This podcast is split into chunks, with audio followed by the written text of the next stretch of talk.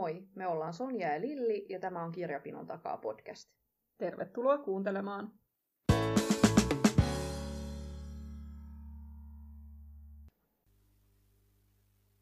Moi moi! Moikka! Me ollaan täällä joulutunnelmissa.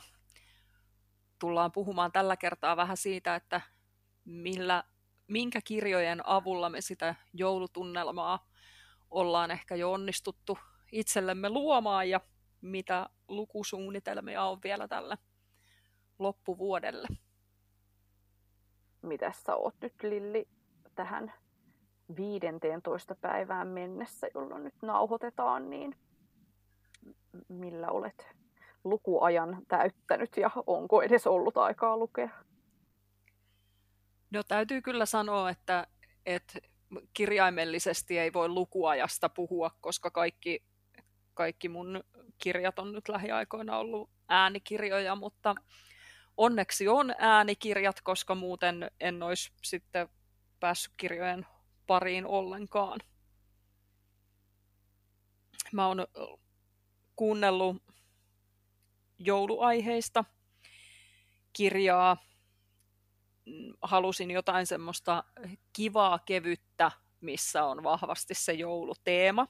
Niin kuuntelin Rantakahvilan joulun, joka on tämmöinen, siinä on niin kuin kolme eri kirjaa yhteisniteenä siinä painetussa versiossa ja äänikirjana ne on siis kolme erillistä äänikirjaa, joista muodostuu sitten se kokonaisuus.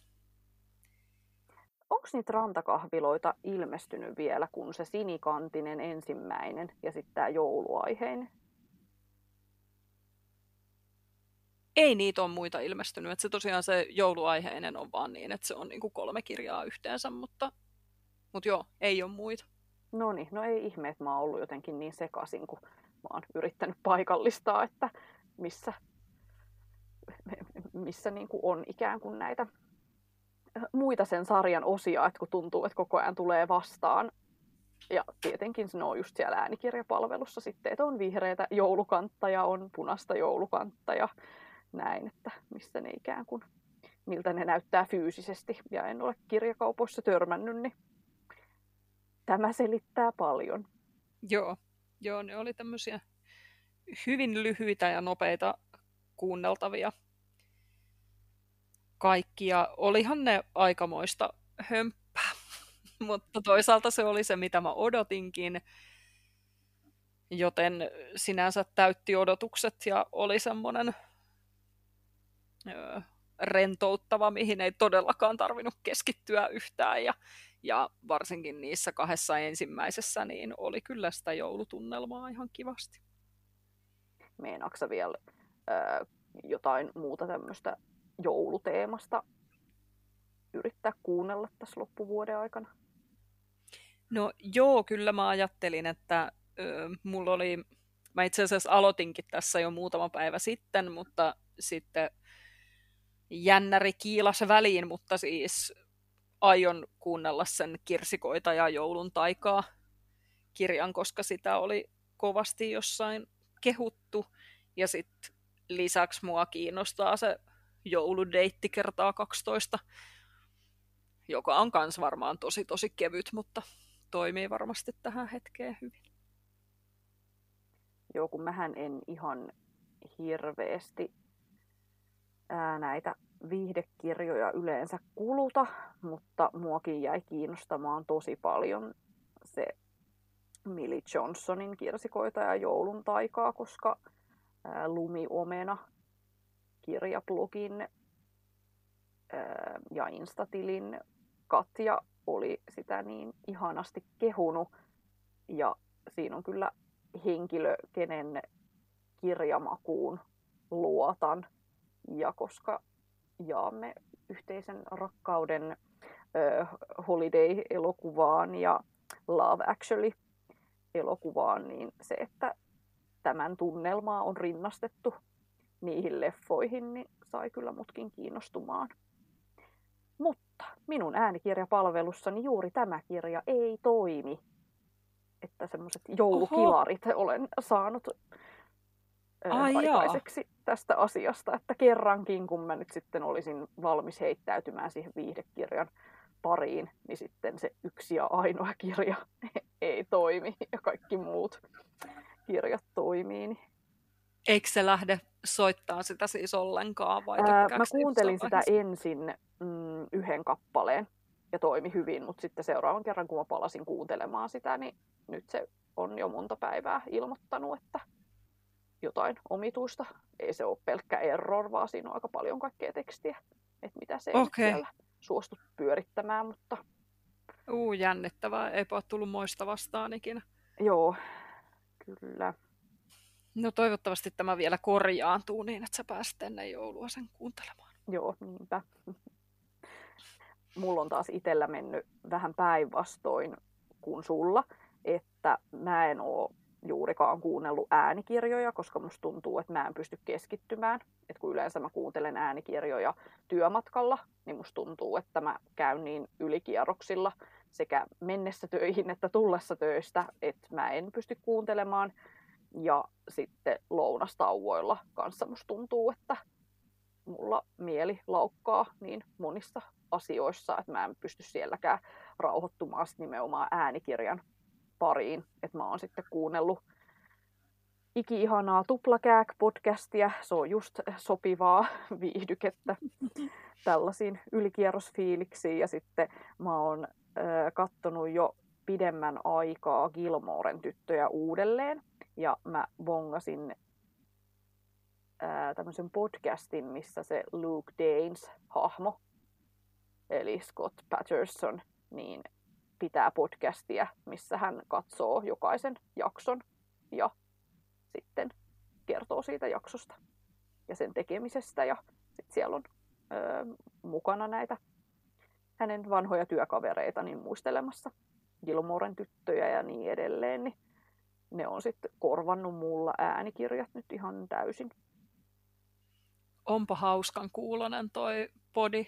Onko Joo. se siis niin, että se on tehty nyt vasta siis ihan lähivuosina? Joo, siis sitä on alettu tekemään muistaakseni siis tämän vuoden puolella vai oliko se viime vuoden puolella, mutta siis äm, kumminkin tässä korona hässäkän aikana. Okei, no mutta aivan nerokas, täytyypä oikein ottaa kuunteluun joku jakso sieltä.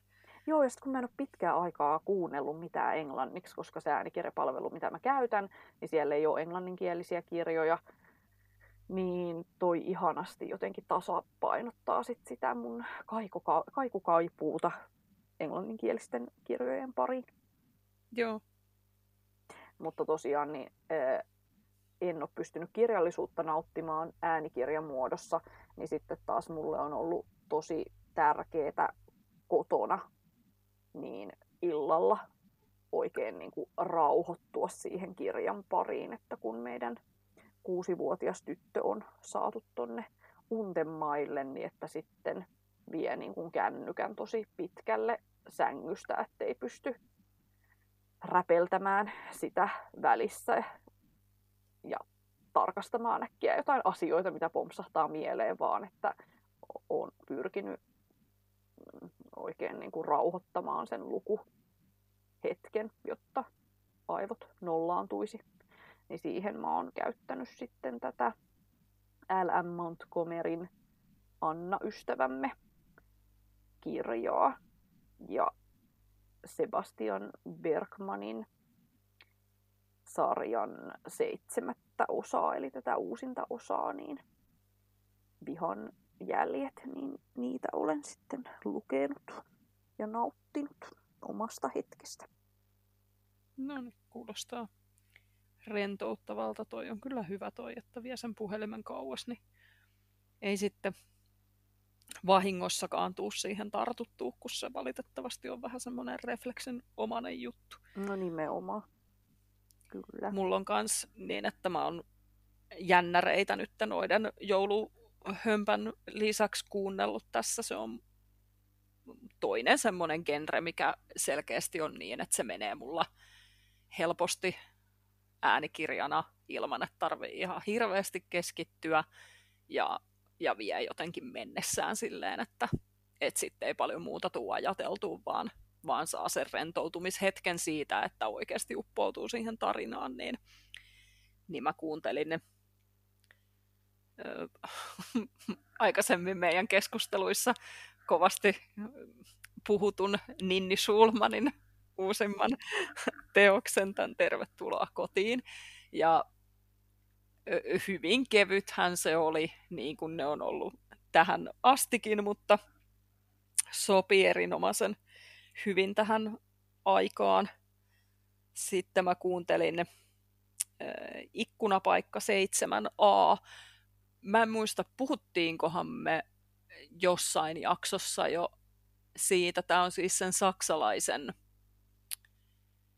jännärikirjailijan, jonka nimeä en nyt saa päähäni. Oliko se joku Fitz tai joku sen tyyppinen se sukunimi? F Olisiko se. Fitz? Joo, Fitzek. Joo. Niin se taitaa olla, joo. Niin kun sillä oli se joku, joku jännäri, mitä kehuttiin ihan hirveästi. Öö, Se taisi olla se matkustaja 23. Tai potilas.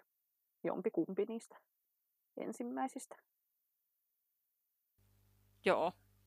Niin, no sit mä ajattelin jotenkin, että no joo ihan, että mä haluan tutustua tähän, että minkälaista tuotantoa tämä kirjailija tekee ja että et, no mä nyt otan vaikka tämän, kun tämä taitaa olla se uusin niistä.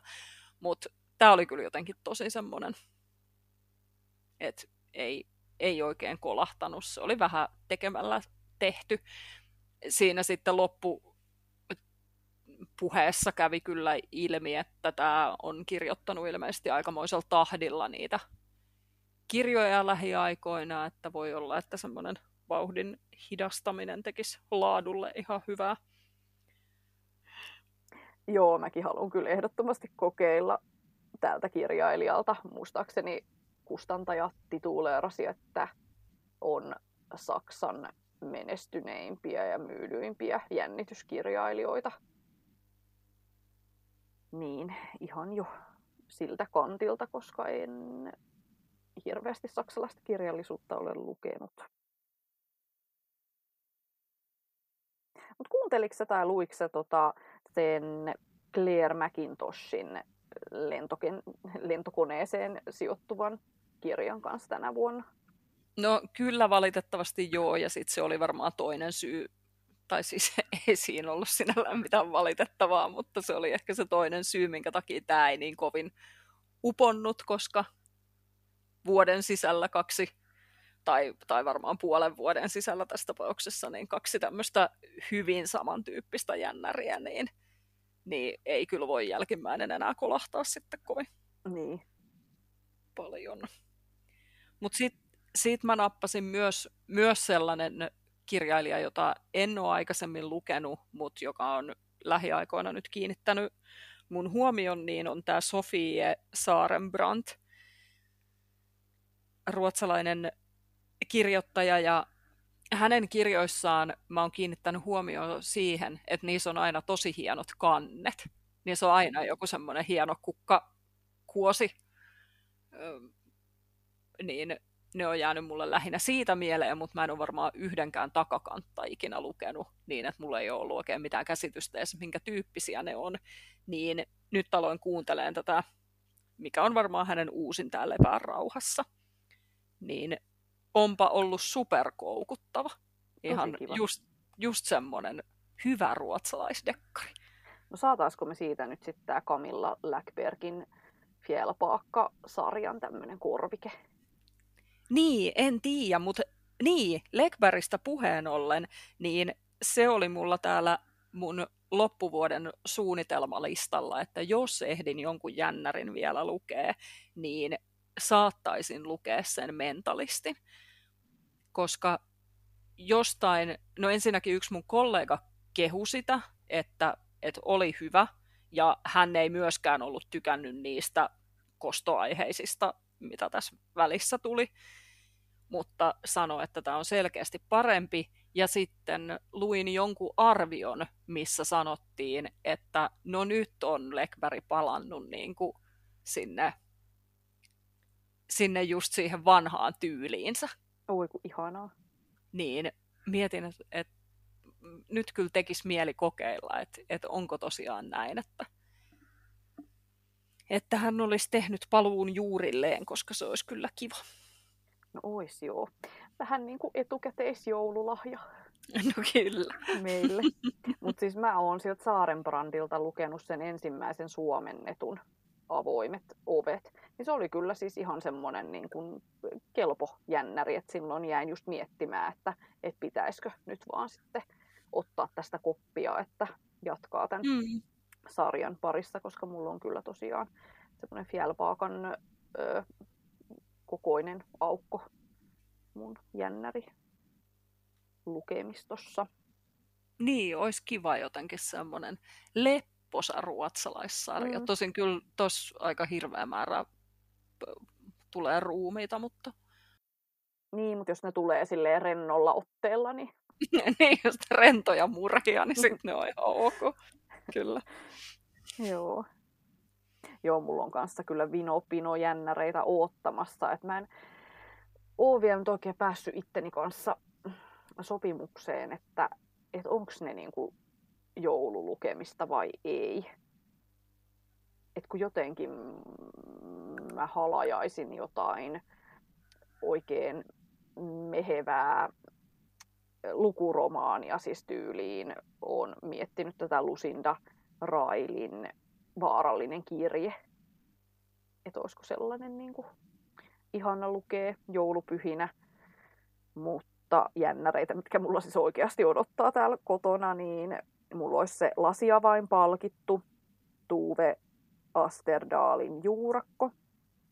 Sitten mulla olisi kirjastosta just tulossa siihen Hulda-sarjaan Ragnar Jonanssonin saari, eli se toinen osa. Ja sitten mä voitin vielä ää, kirja-arvonnassa vähän aika sitten niin Camilla Steenin, eli tämän Vivika Steenin tyttären. Olikohan se Perijätär vai Perintö sen kirjan nimi, mutta siinä oli taas näitä ränsistyneitä kartanoita, niin, niin, niin. en oikein tiedä, mitä tässä nyt sitten tekisi. Hmm. Joo, toi lukuromaani juttu on kyllä semmoinen, että mä muistan, että mä oon jonain jouluna lukenut esimerkiksi Kate Mortonia, mm, ja ihanaa. hirveän hyvin hän sen henkinen sopii kyllä joulun aikaan. Siis nyt mä en enää kyllä kommentoi yhtään mitään, mitä sä sanot, koska mä oon nyt jostain syystä koko ajan silleen, aah, ihanaa. että tota, en mä tiedä, mikä musta on vikana. no mutta jos kaikki on tosi ihanaa, niin ei sillä mitään. Joo, yritän rauhoittua.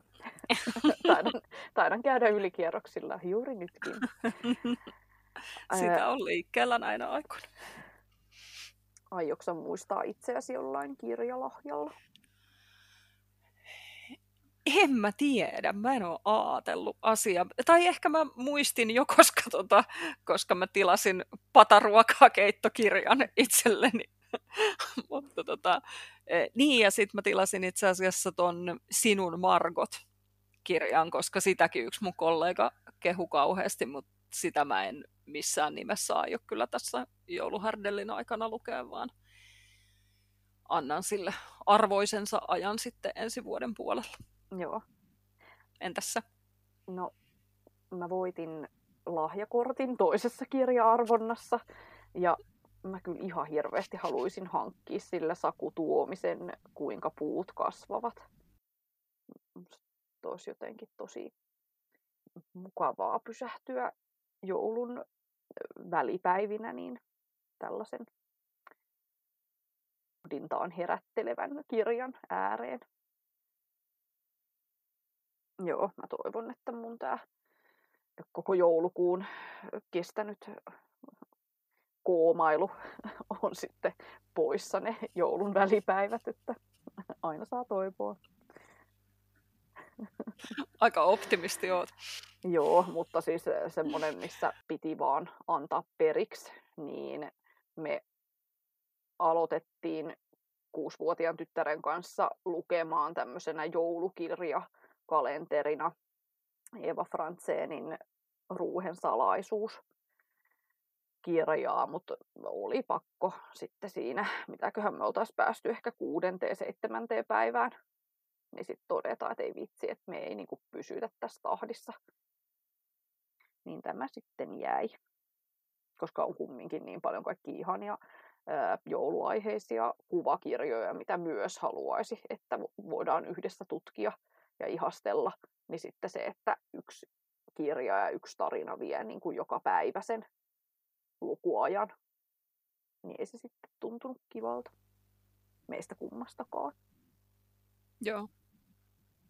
Joo. Se on ihanan näköinen kirja se.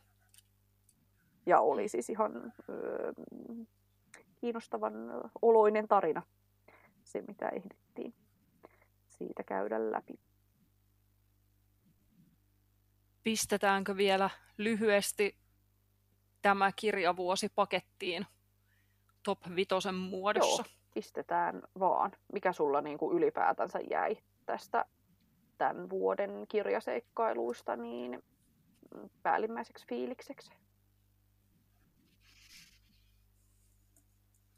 Mm, no jäi semmoinen fiilis, että, että oli tosi paljon hyvää. Ei ollut mikään semmoinen, että kaikki olisi ollut superhyvää, mutta, mutta toisaalta ne semmoiset kolmen tähden kirjat, mitä sinne joukkoon sitten mahtui myöskin jonkun verran, niin, niin ne oli yleensä sitten semmoisia pään tyhjennyskirjoja, että ne sitten toimi siinä omassa lajissaan. Ja, ja sitten oli niitä neljä ja viiden tähden kirjoja kyllä paljon myös. Ja semmoisten kohdalla, jotka ei sitten napannut yhtään, niin, niin luovutin suosiolla, että et ihan siis hy- hyvä kirjavuosi oli mun mielestä, mutta ei toisaalta mitään sellaista, mistä et mä ajattelisin jotenkin, että et no tänä vuonna tuli luettua jotenkin niin kuin aivan kasapäin semmosia superkirjoja, jotka, että nämä jää niin kuin koko elämän ajaksi mieleen, niin, niin ei ehkä semmoisiakaan sitten ollut kuitenkaan. Niin, mullahan tämä vuosi piti olla tämä, että luen vain neljän ja viiden tähden kirjoja ja yritän jättää kesken ne, mitkä tuntuu vähän semmoiselta niin kuin ajan hukalta tai mm, semmoiselta, että ne ei tuota sitä lukuiloa, että ne on semmoisia yhdentekeviä, niin mä en ole ihan varma onnistuiko mä siinä niin hyvin kuin mä olisin voinut, koska kumminkin kun mä katoin tätä kirjaluetteloa, että mitä olen tämän vuoden aikana lukenut, niin ei siitä jäänyt niin kuin päällimmäiseksi semmoinen fiilis, että joo, että neljää viittä tähde, tähteähän tuolla nyt koko ajan pyörii, niin mun täytyy kyllä palata tähän. Sitten kun on aikaa, niin oikeasti analysoida tätä mun vuotta, että et, et, onnistuinko siinä, mitä lähdin tavoittelemaan. Ja että miksi mä oon sit lukenut niitä kolmen tähden kirjoja, mikä mut on saanut niin kuin lukemaan ne loppuun, vaikka mä olen tiennyt jo siinä lukiessa, että tämä ei ole neljän tähden kirja, niin mä varmasti teen meidän Instastoriin sitten tällaista tarkempaa erittelyä niistä loppuvuoden aikana.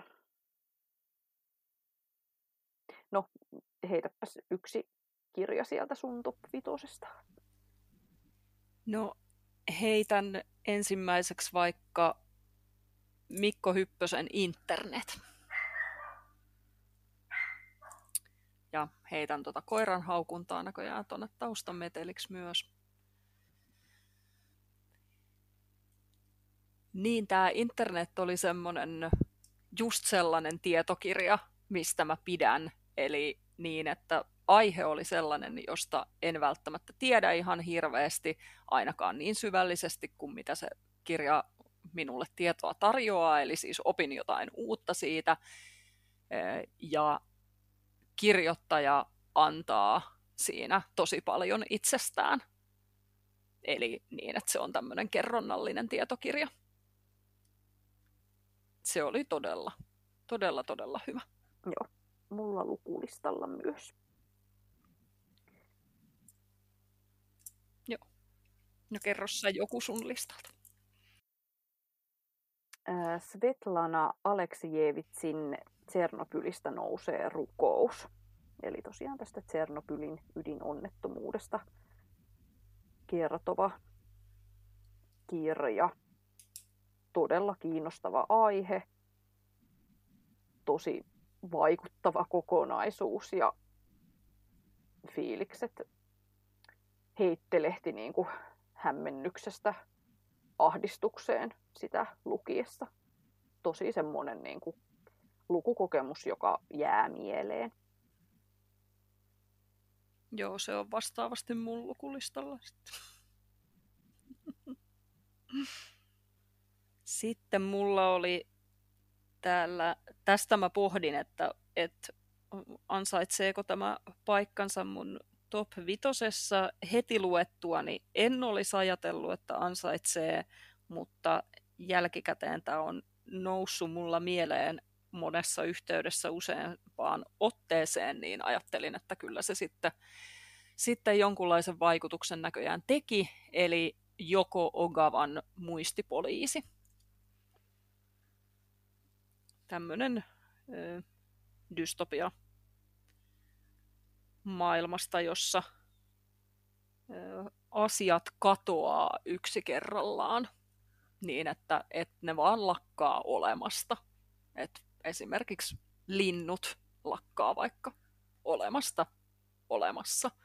Ja, ja sitten sen jälkeen, kun ne katoaa, niin ne ihmiset unohtaa ne niin, kuin, niin että se lintu ei enää käsitteenä tarkoita niille ihmisille mitään.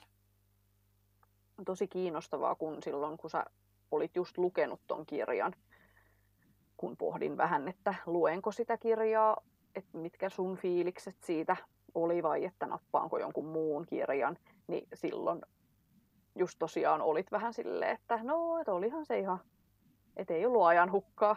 Niin tosi kiinnostavaa, että mitä enemmän on aikaa kulunut, niin että se on lunastanutkin paikkansa. Niin nyt mua taas sitten kiinnostaa. Joo, joo, se on ollut tosiaan semmoinen, että, että mä muistan kanssa, että me puhuttiin siitä silloin ja, ja en pitänyt sitä mitenkään, niin kuin, että, että joo, mun mielestä se oli hyvä ja, ja no, Keltaisen kirjaston kirja on ja varmasti ansaitsee paikkansa siinä sarjassa ja näin, mutta et, et ei mitään niin kuin spesiaalia, mutta jotenkin se on mulla tosi monta kertaa vilahtanut mieleen milloin missäkin hetkessä sen jälkeen, niin Joo. vaikuttava. Ää, mulla on Paula Nivukosken Mainingin varjo, eli tämmöinen tunnelmallinen, melankolinen, aika surullinen lukuromaani. Ja siinä kerrotaan pariskunnan elämästä saaristossa omalla luodolla. Ja elämä ei ole helppoa. Tykkäsin tosi paljon. Tämä on jännä kans, koska mehän puhuttiin tästä kirjasta. Sä käsittelit sitä jossain meidän jaksossa tässä oliko se nyt alkuvuodesta vai kesällä, milloin sä sen nyt olit lukenutkaan, niin, niin mulle ei jäänyt jotenkaan yhtään semmoinen kuva, että se oli noin, mm. noin merkittävä, että se yltäisi sulla top vitoseen, niin tämä oli yllätys. Joo, ja tämä on aika semmoinen kumminkin harvinainen kirja taas tänä vuonna. Että mä en ole hirveästi tämän tyyppistä jotenkin perinteistä romaania tämän tyyppisiä hirveästi edes lukenut tänä vuonna. Et en tiedä, nouseeko jotenkin senkin takia arvoon arvaamattomaan. Joo. Mutta todella mielelläni lukisin niin, niin. enemmänkin niin. tämän tyyppistä. Mulla on listalla seuraavana Talo taivaan sinisellä merellä. Ihana aikuisten satukirja. Siitä mä otin sen tähän top vitoseen sen takia, koska mulla tuli vaan niin äärettömän hyvä mieli siitä kirjasta. Eli, eli ihan hyvää kerrontaa, hauska kokonaisuus, hyvät henkilöhahmot ja, ja hyvä se se tavallaan niin kuin se, että mikä se sen kirjan tarinan merkitys on, niin se kaikki oli ihan hienosti rakennettua, mutta et se, että se päätyi top vitoseen, niin se oli nimenomaan sen fiiliksen takia. Joo, mäkin luin sen tänä vuonna ja se oli kyllä just sitä, mitä luvattiikin, että siitä jää tosi kiva fiilis ja semmoinen, että uskoo ihmisiin ja hyvyyteen ja ystävyyteen ja siihen, että valoa näkyy tunnelin päässä. Kyllä. Ää, mä nostin listalle Juhani Karilan pienen hauen pyydystyksen. Eli monen genren sekamitelisopan, joka osoittautui ihan supermainioksi tarinaksi ja, ja ehkä kaikkien aikojen paras äänikirja kokemus minulla. Lähenteli jo semmoista taideteosta se äänikirjakokemus.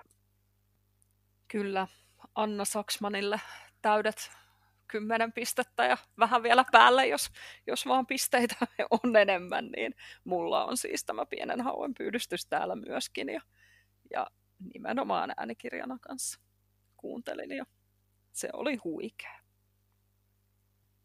Onko se sitten ikään kuin mun vuoro, kun toi oli sulla? No, sit se on sun vuoro.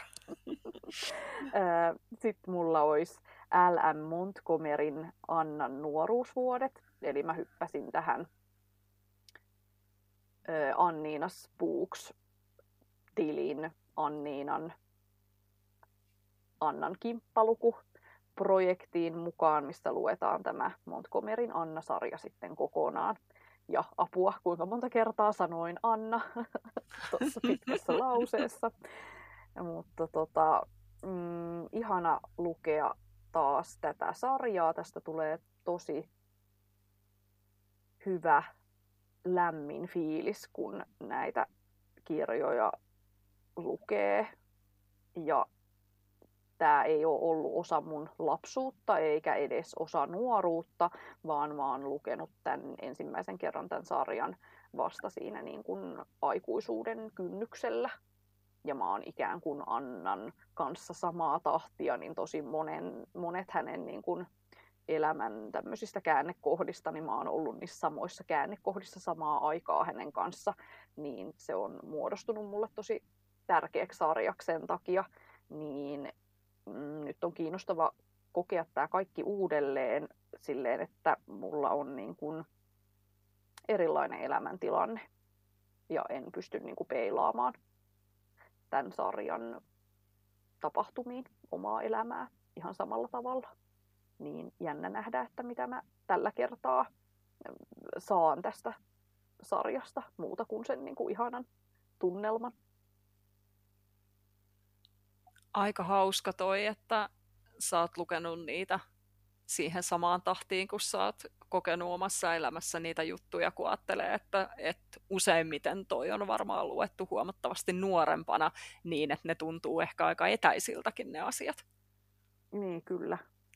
Joo, mua kanssa huvitti silloin, kun tajusin tänne, että ei vitsi, että tämä menee niin kuin nyt niin käsi kädessä, että kun mä en lukenut sitä mitenkään putkeen, vaan että mun saattoi aina olla silleen, että, että kerran vuodessa yksi kirja. Joo. Niin varmasti erilainen kokemus semmoisena. Joo. Mulla on täällä sitten vielä Mariana Enriquesin Mitä liekit meiltä veivät, joka on siis tämmöinen goottilaishenkinen novellikokoelma. Vähän, vähän kauhua, vähän semmoista maagista realismia ja sitten sitä, sitä semmoista hyvin tunnelmallista kerrontaa ja vähän karujakin asioita siellä, siellä henkilöhahmot kokee, niin se oli tosi vaikuttava. Joo, muistan, että mua kiinnosteli myös tuo silloin, kun siitä lukukokemuksesta kerroit tuoreeltaan. No mulla olisi sitten vielä mm, Terhi Rannelan kirjeiden lumo. Eli tämähän oli tämmöistä niin kuin kirjeiden historiaa plus tämän Terhi Rannelan omia kokemuksia kirjoittajuudesta. Niin ihana tämmönen oman elämänsä runotytön mm, kirjapaketti. Tästä jäi kans jotenkin todella semmoinen nostalginen olo, koska olen oman osuuteni kirjeistä joskus teini-ikäisenä kirjoittanut, niin tämä oli kanssa tärkeä lukukokemus ja semmoinen kumarrus sinne niin kuin entisajan Soniaan päin. Aika kiva nostalgia-juttu. Jäikö sulla, kun sä teit sun top vitosta, niin jäikö sulla mitään kirjoja, mitkä oli silleen niin kuin siinä hilkulla, että, että tuntui, että ne olisi ansainnut paikkansa siinä, mutta tila ei vaan riittänyt?